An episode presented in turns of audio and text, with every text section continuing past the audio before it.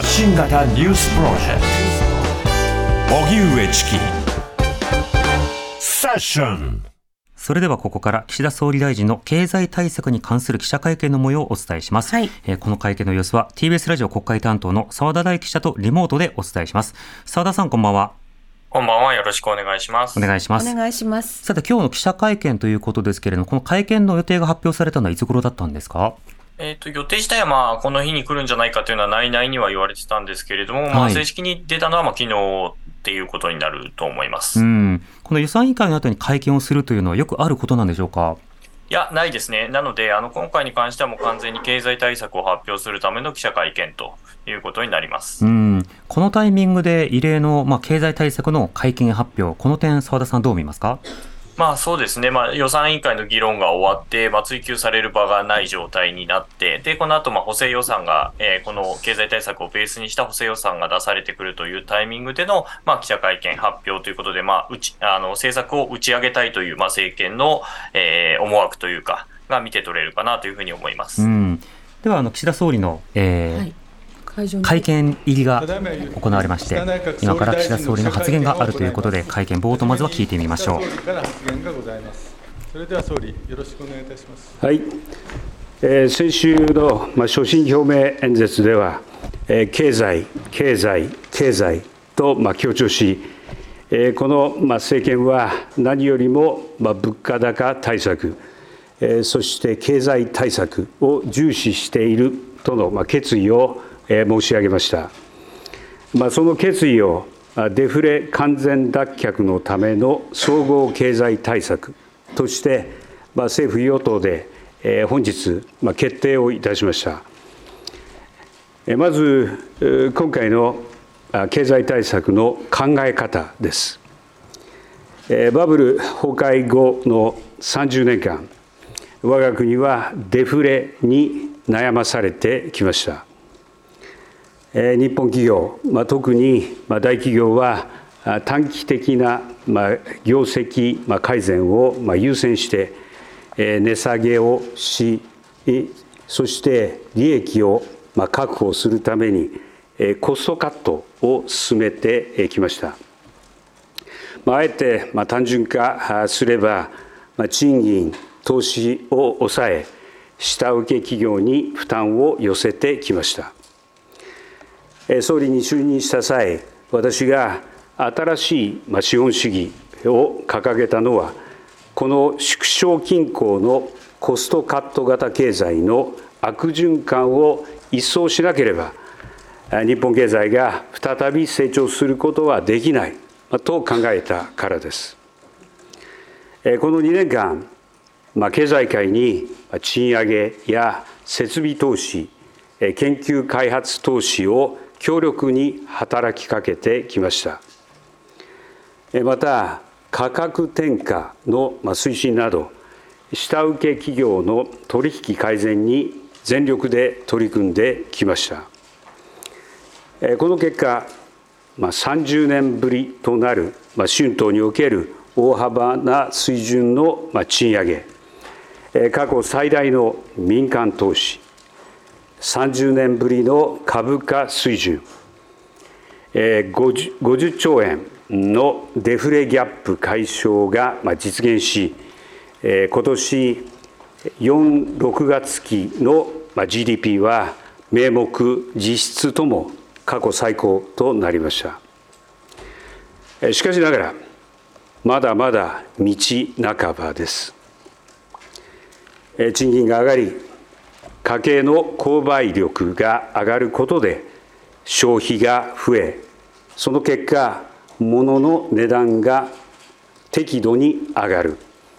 それが企業のまあ売上、えー業績につながり、新たな投資を呼び込み、企業が次の成長段階に入る。その結果、また賃金が上がる。まあそうした好循環はまだ完成していません。鍵を握るのは賃上げと投資です。足元におけるまあ最大のまあ課題は、賃上げが物価上昇に追いついていないということです。この背景には、余裕のある一部の大企業は、まあ、賃上げができても、多くの中小零細企業では、まだまだ賃上げをする余裕がないという事情があります。デフレから完全に脱却し、賃上げが投資、賃上げや投資が伸びる、拡大好循環を実現するためには、一定の経過期間が必要です。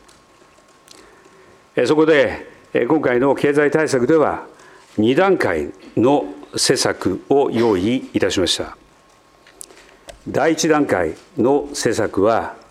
年内から年明けに直ちに取り組む緊急的な生活支援対策です。具体的には、生活に苦しんでいる世帯に対し、すでに取り組んでいる1世帯3万円に加え、1世帯7万円をできる限り迅速に追加支給することで、1世帯当たり10万円の給付を行います。このことにより、生活を支えてまいります。第2段階の施策は、来春から来夏にかけて取り組む本格的な所得向上対策です。まず、来年の春闘に向けて、経済界に対して、私が先頭に立って、今年を上回る水準のの賃上げを働きかけます。同時に、労働者の7割は中小企業で働いています。このため、年末の税制改正で、赤字法人が多い中小企業や医療法人なども活用できるよう、賃上げ税制を拡充するとともに、価格転嫁対策の強化など、取引適正化をより一層進めるなどにより、中小企業の賃上げを全力で応援します。このように政府として全力で賃上げを進める環境を整備する予定ですが、それでもなお、来年に国民の賃金が物価を超えて伸びていく状況となるのは確実ではありません。しかし、今回のチャンスを逃せば、デフレ脱却が難しくなります。確実に可処分所得を伸ばし、消費拡大につなげ、好循環を実現する。そのため、私は来年の6月のボーナスのタイミングで、本人、扶養家族を問わず、1人当たり、計4万人4万円、約9000万人を対象に、総計3兆円半ばの規模で、所得税、住民税の定額減税を行いたいと考えています。本人、扶養家族を問わず、お一人ずつ減税を行うことで、過去に例のない子育て支援型の減税ともなります。例えば、子ども2人の子育て世帯では、16万円の減税となります。このように来年夏の段階で賃上げと所得減税を合わせることで国民所得の伸びが物価上昇を上回るそういった状態を確実に作りたいと思っています。そうすればデフレ脱却が見えてきます。さて、まあ、減税ではなく給付金を支給すればもっと早い時期にお渡しできるのではないかという意見があることは承知をしています。先ほど申し上げたように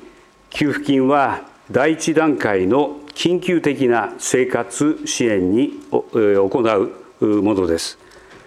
その上で今回の所得減税は第2段階の本格的な所得向上そして好循環実現のために行うものです。幅広い国民の所得を下支えする観点からは、来年夏のボーナスの時点で、賃上げと所得減税の双方の効果が、給与明細に目に見える見見えて反映される、そうした環境を作り出すことが必要だと考えています。また、防衛費や少子化のために今後、国民負担の増加が避けられないのであれば、減税をすべきではないというご指摘もあります。しかし、政策には順番というものがあり、そして順番が何よりも重要です。防衛費については、GDP 比2%に強化された防衛力を9年度以降維持するためその9年度に向けて財源を確保することとしております。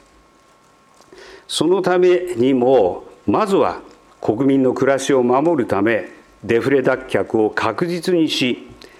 成長経済を実現するための取り組みを先行させることが重要であり今回の減税と同時に防衛税制措置防衛の税制措置を実施することは考えておりません。少子化については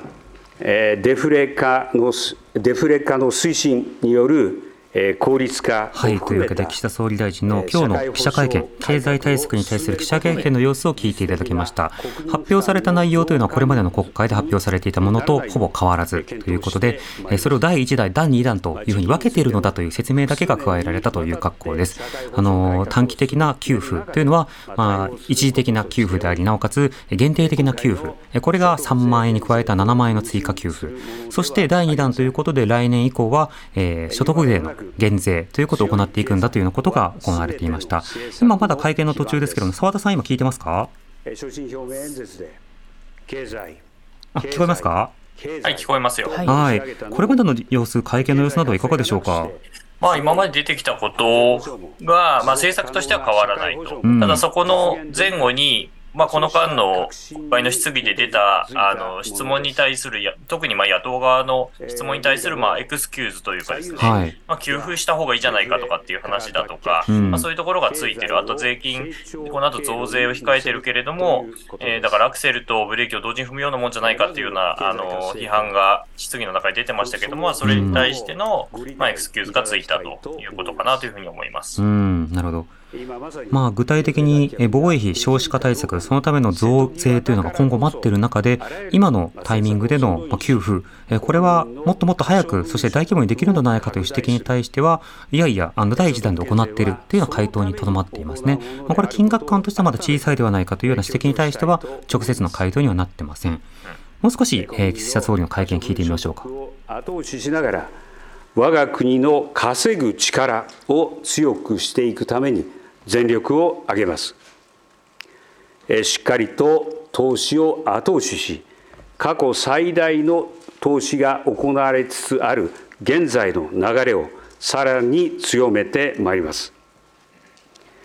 これによって賃上げの流れを確実なものとして成長と賃金の好循環を回します。賃上げ促進税制最も重要な人への投資の拡大を図ります。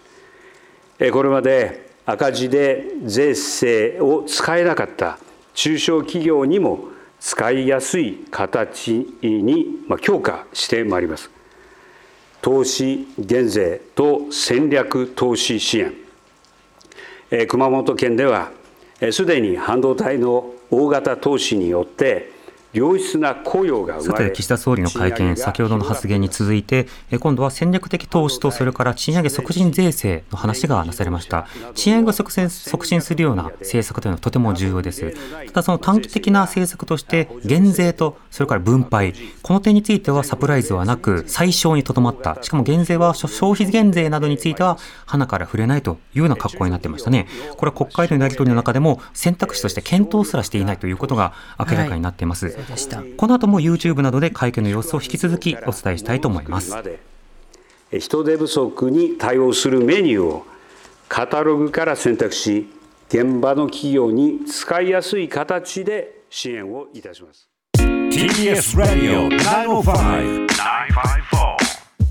発信型ニュースプロジェクト。セッション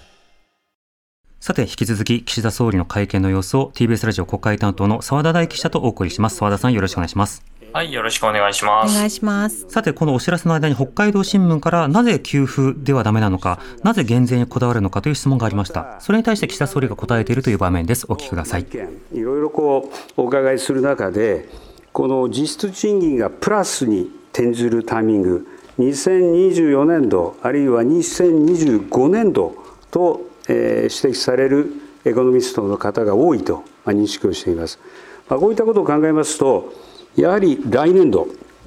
これは賃金が物価に追いつく上で、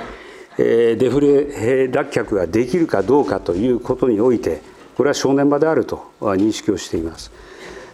ここに的を絞って、このデフレに後戻りされなさせないための一時的な措置、として、所得税、住民税の定額減税、これを行うということを考えました。あの来年度の賃上げが大変重要であるという中において、減税のこのスタートの時期については、賃上げと、そしてこの相乗効果を発揮できるタイミング、賃上げとの、相乗効果を発揮できるタイミング、このタイミングを考えるべきだと、いうことで、来年、このボーナス続きである6月であれば、賃上げと、定額減税、これ双方の効果をこの給与明細において、目に見える形で、実感することができる、幅広い国民が所得の支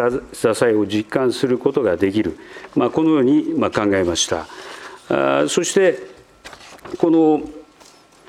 えー、ご指摘のように、えー、低所得者層の方々に対しては、給付で対応するということで、重点支援交付金、これを約1.6兆円追加する、さらには額だけではなくして、よりきめ細かい支援を用意するということで、推奨事業メニュー0.5兆円で地域の実情に応じて生活者、事業者に対してきめ細かい支援を用意する、まあ、こういった工夫も行った、まあ、こういったことであります。まあ、これらは年内の実施開始を目指して努力するということです。そしてそれ以外にもエネルギーの激変緩和措置など国民生活幅広いこの関わりのあるエネルギー分野における激変緩和措置は来年春まで延長する、まあ、こういった対策も、はい、北海道新聞の方からはなぜ給付ではだめなのかということについて質問されたんですが、先ほど読み上げた原稿と同じような内容を伝えていますね。それ解散についての質問もあって、今それが答えるという時間ですね。ちょっと聞いてみましょう。今は先送りできない課題これに一時先進取り組んでいくそれ以外のことは考えていない経済について今ご説明解散についてはね、一応その各政治記者とかさまざまな記者が質問はするんですけれども、うん、考えてますって言うわけはないので、まあ、あの、ここのあたりは生産的なやり取りにはならないですね。では続いての記者が刺されるというタイミングです。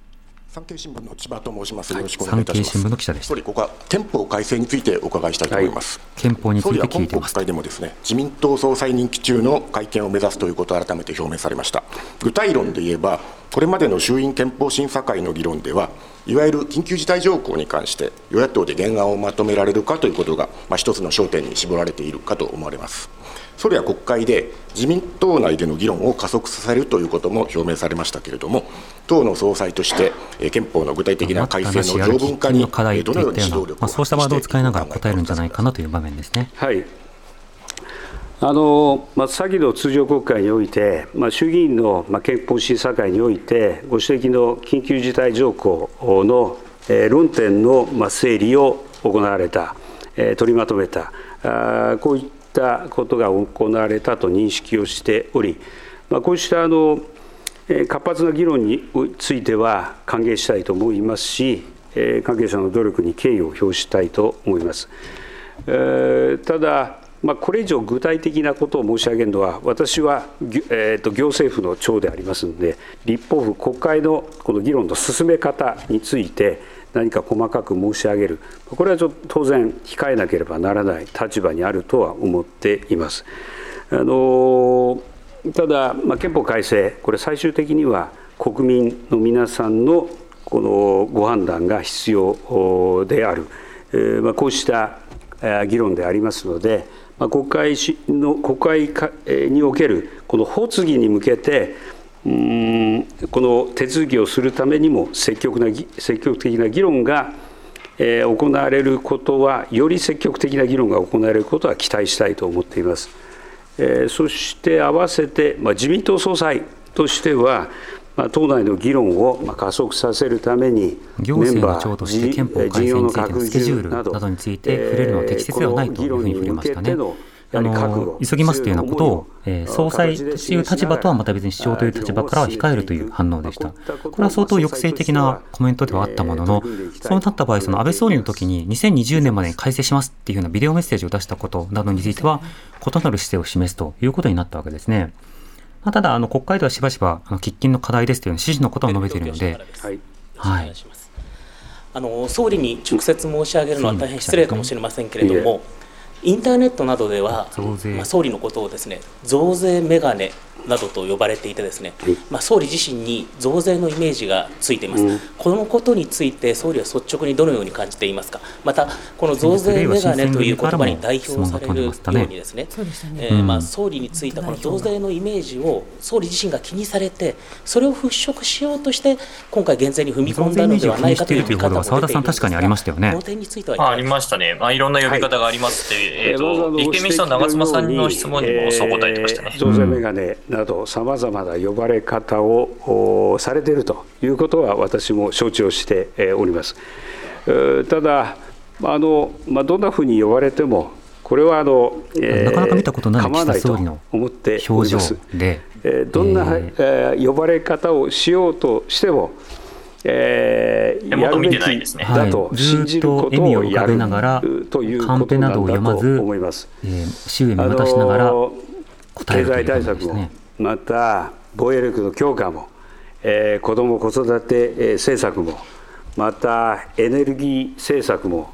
えー、国民の皆さんの聞かれることは想定してたと思いますね、えー、我が国の経済のためにやるべきと信じているものについて、これからもやっていくということに尽きるんだと思っています。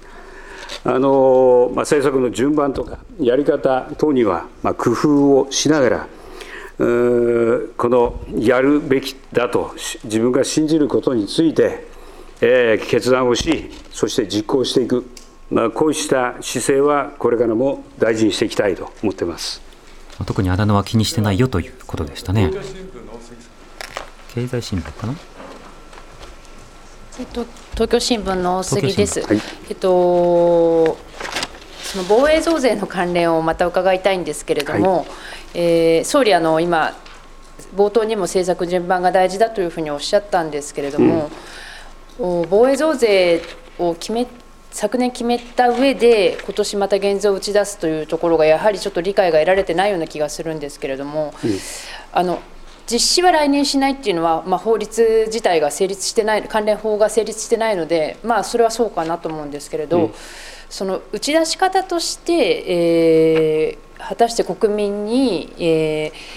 理解が得られるような順番だったのかどうかというところどう考えていらっしゃるかということと、うん、技術的に言えば先に増税とアナウンスした段階で投資がまあ冷え込んだり。さまざまな貯蓄の方に回そうという動きがあるということなので、まあ、そのあたり理解と読んだ質問ですかね。来年の通常国会、臨時国会、来年中にせ、えー、提出するようなお考えがあるのかどうか。うんというところも合わせて伺います増税法案の提出タイミングの、はい、あのまず、えー、ご今の、まあ、経済対策、そして、えー、防衛力強化、これはのそれぞれ我が国にとって、えー、先送りできない大変重要な課題だと思います。あの防衛力強化の議論、うん、ご指摘のように、えー、この去年から行ったわけでありますが、その中で、まあ、経済というのは、まあ、絶えず変化しています。2年間、新しい資本主義という形で官民挙げて、え賃上げ、えそして投資に取り組んできた、明るい兆しがようやく見えてきた、このタイミングを逃すことはできないということで、このこの経済のこのチャンスをしっかりものにしなければいけないということで、この経済対策、今、申し上げています。そして、両者の関係から申し上げますと、まあ、防衛力強化に向けての税制措置ですが、その税制措置の中身、所得税については、その現状の家庭の負担をこの増やすことはない、こういった対応をするということを申し上げています。要は所得税ということについて、今回、減税することと、防衛力強化の税制措置、これは矛盾するものではないと思っています。あのその、短期的にはね、あの個別の税制、今、防衛増税を直ちにしているわけではないので、短期的には矛盾をしていないようですが、政策パッケージとして打ち出したときに、そのメッセージの届き方、消費の控え方、あるいはその給付などのもろもろ含めての安定性、まあ、そのあたりについてどうなのかということを今、聞かれているという感じですからね。との関係が矛盾しないように。っていうふうに言ってるんですけど、結局その増税する、いつやるっていうことについてはずっと先送りしたまま来ていて、その後で今経済、経済パッケージを出してるんで、結局先送りしちゃってることによって、どん詰まり状態に今入っちゃってるっていうのが正直なところかなというふうに思います、ね、そうですね。この増税については、先の国会、今今の国会でも、えー、4年後には、えー、しっかりと上げるんだという立場を堅持するということを述べています。ただそれでいうと岸田総理が今述べたように経済政策というのは経済のタイミングによって打ち出す政策が変わるので4年後を堅持するっていうのは状況を見て判断するという経済政策とちょっと相入れないところもあるんですよね。そのあたりをどう位置づけるのかというところはあのそのタイミングごとに見なくてはいけませんね。この今はこの経済に経済対策に専念する、そのこの防衛力強化に向けての税制措置については、少なくとも来年6年度にスタートする環境にはないと考えている、まあ、こういったことを少なくとも防衛増税のタイミングではないとさすがに思ったという判断。まあ、これは正しい判断ではありますね。ただ、そのアナウンス効果についてはどうかという質問でしたね。ともに大事な課題であります。そして、この動いている経済において、経済はまず今のタイミングが大事だ。これをしっかりと、え進めてデフレ脱却することが防衛力をこのしっかり支える上においても大事だ、まあ、こういった判断で、え今申し上げているような順番で経済政策を進めていく、まあ、こういったことを考えております。順番であり矛盾ではないという回答でしたね。信濃毎日新聞の中です、はい、よろしくお願いします。えー、少子化対策に関連して伺います、えー、6月に決定した子ども未来戦略方針では、えー、学校給食費の無償化に向けてまずはあ自治体の取り組みの実態や、えー、成果課題の調査などを速やかに行い1年以内にこう結果を公表するとしていますえー、子育て支援をめぐっては、えー、給食だけでなく、今、岸田総理が子どもの医療費助成でも、自治体の財政力によって差が生じているのが現状です。えー、子どもがどこに住んでも同じ支援を受けられるよう政府として支援の充実を図る考えがあるかどうか伺います。はいあのご指摘の学校給食費ですが、あのこの間の辻元議員はじめとして立憲民主党などからねたびたび無償化しましょうっていうの言ってましたね。まあ、こういった維新もしばしば言ってましたね。進めるわけですが、この学校給食費については。まあ、国はこの、まあ、これまで、まあ、生活保護による、まあ、給食扶助、あるいは就学援助等を通じて、自治体が行う支援を下支えしてきた、こうした取り組みを進めていきました。そしてえーまあ、その憲法上は教育はこれを無償とするという条文があるんですが、えー、となると、まあ、教科書などはね、一応無償扱いになってるんですけど、給食費などはどうなのか、これも点問われることですね。安倍政権、あるいはその前の頃からいろいろ議論があった、子ども食堂などについての応援っていうのはしばしばあったんですが、そもそも子どもに対しては食事をいつでも取れる政策、それ自体がずっと問われ続けている中での質問でした。何か踏み込んだ回答が出るでしょうか？今回の経済対策においても、重点支援地方交付金、この推奨事業メニュー分0.5兆円を追加して、さらにこれを活用して、負担軽減に努めてもらいたい、こういったことを申し上げています。ご質問の趣旨は、あの地域における格差、これをについてどう対応するかということでありますが、今申し上げた形で国として地方のまあ、その学校給食費抑制の取り組みを下支えする、応援していく、まあ、こういった体制でできるだけこの幅広い地域において、え負担軽減の動きが徹底していく、えこういったこの努力を続けていきたい、このように思っております。一般的な努力論ということで終わりました。NHK が支えましたね、まあ、防衛費の話みたいに何年後には無償化というようなそうしたターゲティングは今のところ出てないという話でした。財政の考え方をお聞きします。税収が増える中今回あの給付と減税という還元策が盛り込まれました。政府は財政健全化目標の達成時期を2025年度としていますがこれを堅持する考えでしょうか？それとも経済状況に応じて柔軟に対応することもあり得るのでしょうか？ただ先ほどの総理冒頭言及ありましたけれども将来の国の財政という面で、ね、今のところフリーランスの記者などは当たってはいません。まあ、関連で大体1時間ぐらいで記者会見が終わったりするんですが、はい、今のところ大手メディアと、えー、信濃毎日新聞という格好ですね。プライマリーバランスの2025年度に黒字化していく、えー、こういったあのこれまでの、まあ、財政健全化目標、えー、この変更は考えておりません。えーまあ今回の経済対策において、この財政的に一時的なマイナスが生じたとしても、我が国の経済が長年苦しめられてきたこのデフレからの完全脱却、これをもし成し遂げることができたならば、目標自体は変えないけれども、えー、政策優先順位としては、まあ、それはある程度、経済化もやむなしという判断ではありました。澤田さん、あのしばしば野党とのやり取りの中でも、このプライマリーバランス、要は財政健全化というのは、えー、より高いターゲットになるのかという質問は飛び交うんですが、目標は変えないけれども、それよりもデフレ脱却を重視する、そうしたようなやり取りというのが、今国会でも、先の国会でもありましたね。まあそうですね。まあ財務省は絶対変えたくない。そしてそれに近い立ち位置の人が、まあ岸田さんっていうふうに、まあ、永田町でも目されてるので、まあその質問が繰り返し出されると。ただまあ一応変えないということを言うことによって、まあ今回の、えー、減税とかも飲ませたっていうふうな見え方ですよね。うん、なるほど。ただその減税パッケージには繰り返し言いますけれども、消費税などはそもそも検討の対象になってなかった。この国会でのやり取りはちょっと、あの、センセーショナルではありましたね。していきたいと。まあそうですね、あのまあ想定すらしてないっていうことが、まあ昨日の質疑だったと思いますけど、分かりましたからね。はい。では続いての質問ですか。ジャパンタイムズのニバチと申します。よろしくお願いいたします。海外メディア。インバウンド戦略について伺います。まあ、ジャパンタイムズはですね、海外メディアなんですけど、常勤社扱いなんですよね。なるほど。再開してから1年が経ちました。えー、訪日旅行者が、えー、コロナ前の水準に回復し、ねえー、旅行者消費額並びに、えー、宿泊者数も高いレベルに達している一方、はい、非常勤社は今、本当に信濃毎日新聞しか当たってないですね。なるほど。だから給食費の質問ですね。うんうんまあ、今後どういったやり取りが行われているのか、あの見ていきたいと思います。この後 YouTube でも引き続き岸田総理の会見の様子をお伝えしたいと思います。TBS Radio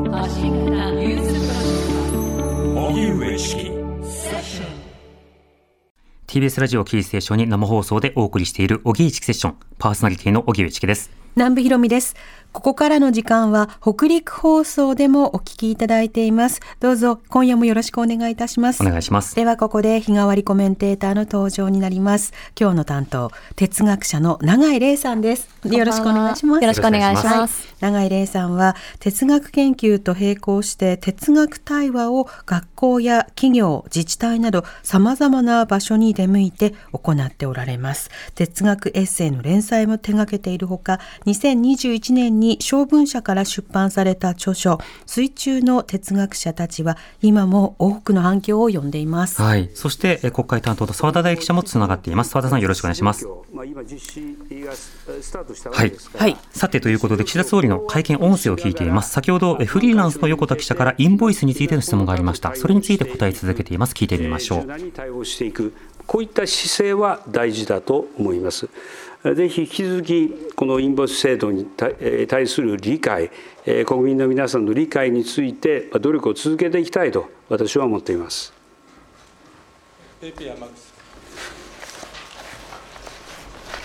はい、インボイスについての政策変更は特にないということですが、少し長めに喋っていたという感じでしたね。通信の山口です。よろしくお願いします。通信社が当たりました。アルプス処理水の放出、あ海洋放出に関してお尋ねいたします。はい、あの本日3回目の放出が始まり、えー、8月24日の開始以来2か月以上が経ちました。はい、であのまあ、IAEA などによってあの、まあ、今までのところは問題なく進行しているということですが中国は日本の水産物の禁輸措置をまだ続けております。うん、でこの状態が、まあ、いつまで続くのか、うん、あの今後、日本は中国に対してどのようにあの対応していかれるのでしょうか。例えば WTO への提訴などもこう視野に入ってくるのかどうか。ペンの音がしてないので、多分想定問答集にあるんだと思います。はい。岸田さんあの、はい、じっくりと話を聞いている間でメモを取っていないですね。処理水については。あのこれまで、まあ、科学的根拠に基づいて透明性を持って、えー、説明をする、まあ、こういった姿勢を日本としては貫いてきました。まあ、こういったあの国際社会に対する説明、働きかけによって、えー、この国際社会、多くの国々においては、あ日本の考え方、この科学的根拠からご理解いただいてきていると思っておりますが、ただご指摘のように、一部の国においては、科学的根拠に基づかず、えー、日本産品の輸出規制を行う、こういった国々があります。まあ、こうした国に対しては、まあ、引き続き、うん、その国に対して、えーまあ、二国間関係においても、この丁寧に、えー、説明を行い、そしてこうした、うん、規制について撤廃を要求していかなければならないと思いますが、合わせて、え、この WTO をはじめ国際条理においてさまざまな国際会議の場において日本として日本の考え方を示していく、え、こうした取り組みも重要であると思っています。まあ、WTO の提訴というお話がありましたが具体的に最もこのスピード感のある対応は何なのか。まあ、これはよく吟味しなければならないと思います。ということにもならず、あくまでオープンの場で対話をするというふうには述べてますね、えー、日本の考え方を、えー、示し、理解を広げていく、こういった方策も重要だということは間違いないと思います。えー、いずれにせよ中国との関係においては、この問題も含めて、え引き続きさまざまな対話を、ま続けることによって、ま建設的安定建設的かつ安定的な関係これを維持していかなければならないと思っています。まあ、隣国であり日本にとって最大の貿易相手国は中国であるわけでありますし、あと2問というふうに言われて、これが2問目ということなので、これで会見を打ち切りということになりそうですかね、どうなるでしょうか。主張すべきことは主張し、中国にやはり大国としての責任をしっかり、この果たしてもらうべく、働きかけを行っていく、まあ対応を行って、まあ気候変動など協力すべきことは協力していく、まあこういったことで、えー、建設的かつ安定的な関係を、まあ、双方の努力で、えー、進めていくという方針、これはこれからも変わらないと思っています。まあ、今後、その外交日程において、この、えー、APEC をはじめ、さまざまな日程の中で、えー、このその対話会談、話を始めた岸田総理、手元のメモを熟読いたしました。今申し上げたような姿勢を堅持しながら、えー、このハイレベルの対話も含めて、えー、意思疎通を緊密に図っていく、まあ、こういった姿勢は日本も大事にしていきたいと考えています。以上をもちまして本日の記者会見を終了させていただきます。えー、会見を打ち切りということですが、えー、複数の記者が、えー、挙手している状況だということなので、その挙手している記者に対しては後ほどメールで回答するという趣旨のことがまあ、述べられました。まあ、ただ、メールでのあの質問ということになれば、あの他の記者がこう聞いたので続きを聞に、ま、聞きますとか、あるいはあのそういった記者の質問を通じて、まあ、見ている視聴者や国民、リスナーの方があの論点について学習し、それに対して吟味するという、そうした機会というものは絞られるということになりますね。えー、岸田総理、壇上に一礼した後に、えー、会見場を後にしました。澤田さん、今回の今日の会見の様子、いかがでしたでしょうか？まあそうですね。あの、私も現場にいられるわけではないので、はい、あれなんですけれども、まあこの、まあ、この間やっぱり国会で問われたことを、まあ冒頭にも盛り込んではきたんだけれども、いや、うん、特に野党から取り、あの、質問されたことを盛り込んではきたけれども、はい、まあ明確にこう、それによって変えたりだとかっていうことは特になくて、うん、あの、今までその報じられてきた内容がそのまま出てきたという印象ですね。はい。あの、内容自体、所信表明演説と同じようなもので、特に変更はなく、まあ、一応その記者たちに説明しましたよという格好にはなるものの、まあ、疑問点である、なぜ給付ではないのか、あるいはなぜ消費税減税などではないか、この点については記者に対しても答えませんでしたね。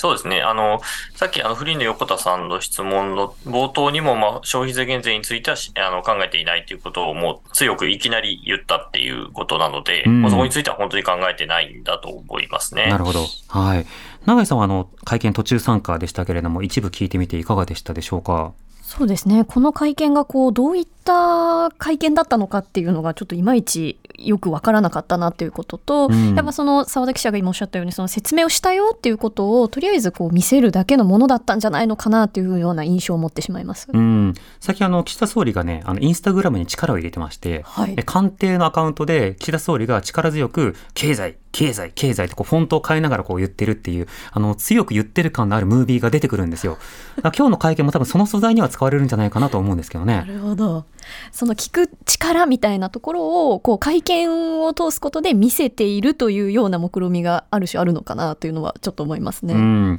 ただ会見の時間というのはいつものようにまあ1時間以内で終了ということになりました。うん、当てられた記者などもまあフリーランス、外信、まあ、地方記者などということで今回のバランスなど澤田さんどうですか？まあ、いつも通りのバランスかなという感じですね。まあ、想定、ほとんどが結構下を見た上で答えてるっていうのを、まあ、映像で見られる方は後で見直していただければと思うんですけれど、はい、まあ、想定していた質問がなされた、つまり想定しうる質問する人が当たったっていうことかなというふうに思いますね。うん。まあ、増税メガネって言われた時ぐらいですかね。ねあの手元に目をあまり落とさずに答えてられたのはっていう感じですね。うそうでしたね。はい。では澤田さんありがとうございました。はい、失礼しました。ありがとうございました。TBS ラジオ国会担当の澤田大記者とえ岸田総理の記者会見の様子を聞いていただきました。はい。荻上チキ。あなたの